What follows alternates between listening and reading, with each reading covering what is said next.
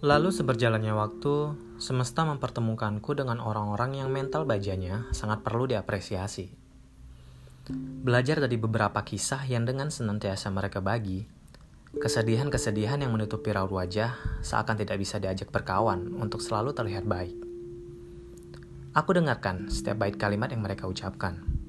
Masing-masing kalimat itu sama, sama-sama menyisakan pilu dengan versi yang berbeda-beda Tangguh yang tak bisa kusepelekan, senyum yang pandai berpura-pura, mereka sangat ahli dalam membohongi diri sendiri.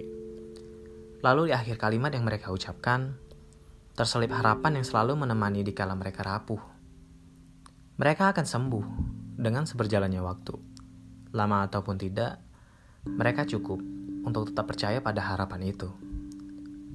Aku tersenyum.